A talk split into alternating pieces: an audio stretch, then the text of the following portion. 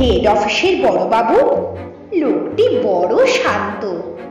তার যে এমন মাথার ব্যামো কেউ কখনো জানতো? দিব্যি ছিলেন খোশ মেজাজে চেয়ার খানি চেপে।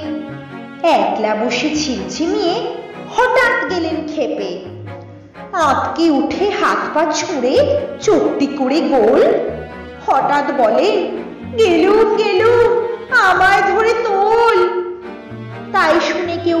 ডাকে, কেউ বা হাঁকে, পুলিশ। কেউ বা বলে, কামড়ে দেবে, সাবধানেতে তুলিস। ব্যস্ত সবাই এদিক ওদিক করছে ঘোরাঘুরি।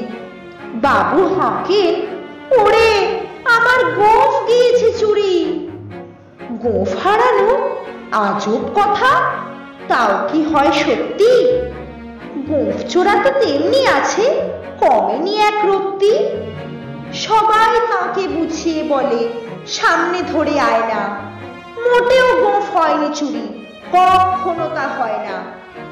রেগে আগুন তেলে বেগুন, তেড়ে বলেন তিনি, কারও কথার ধার ধারিনে সব বেটাকেই চিনি।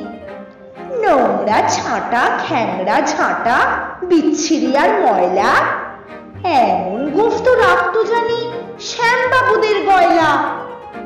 এ গোফ যদি আমার বলিস, করব তোদের জবাই।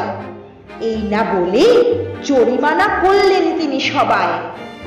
ভীষণ রেগে বিষম খেয়ে দিলেন লিখে খাতায়। কাউকে বেশি লাই দিতে নেই, সবাই চড়ে মাথায়। আফিসের এই বাঁদরগুলো মাথায় খালি গোবর। মুখ চোরা যে কোথায় গেল, কেউ রাখে না খবর। ইচ্ছে করে এই ব্যাটাদের গোঁফ ধরে খুব নাচি। মুখগুলোর মুন্ডু ধরে কোদাল দিয়ে চাঁচি। গোফকে বলে তোমার আমার গোফ কি কারও কেনা?